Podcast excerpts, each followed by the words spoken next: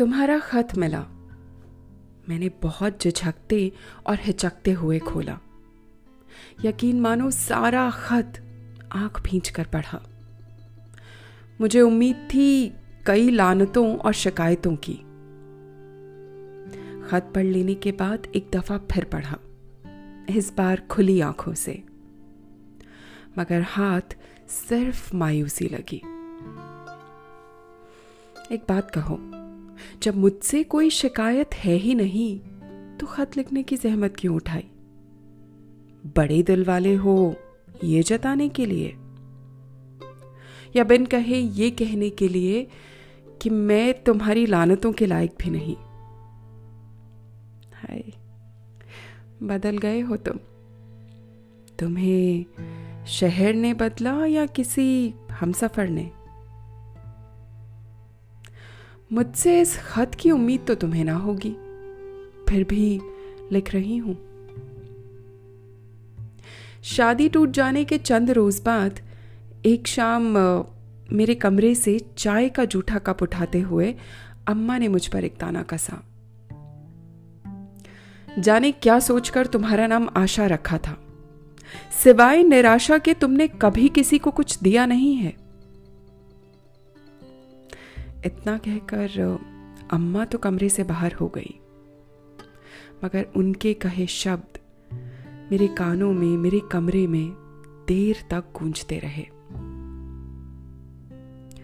क्या मैं सचमुच इतनी स्वार्थी हूँ?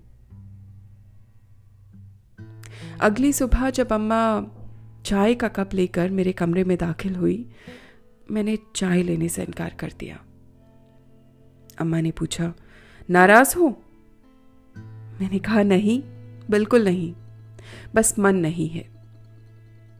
मन था, बहुत था, मगर नाराज़गी बहुत ज़्यादा थी। बस, ज़ाहिर ना कर सकी। इसलिए मैंने सारा गुस्सा, सारी नाराज़गी चाय के कप पर निकाल दी। खुद को तसल्ली देने के लिए खुद से कहा। ना तुम जूठा कप कमरे में रखती, ना अम्मा उसे उठाने आती, और ना तुमसे वो कड़वे शब्द कहती। खैर, जाने क्यों मैंने इस किस्से का ज़िक्र इस खत में कर दिया? तुमने पूछा? नहीं पूछा नहीं, तुमने लिखा। तुमने लिखा, तुम नहीं जानते मैं खुश हूँ या नहीं। मगर मैंने जान लिया है। जीवन में हमेशा के लिए कुछ भी नहीं होता। ना खुशी, ना दुख और ना स्थिरता। सो मैं किश्तों में खुश रहती हूँ। और तुम? तुम भी किश्तों में स्थिर महसूस करते हो या साधु संत ही हो गए हो?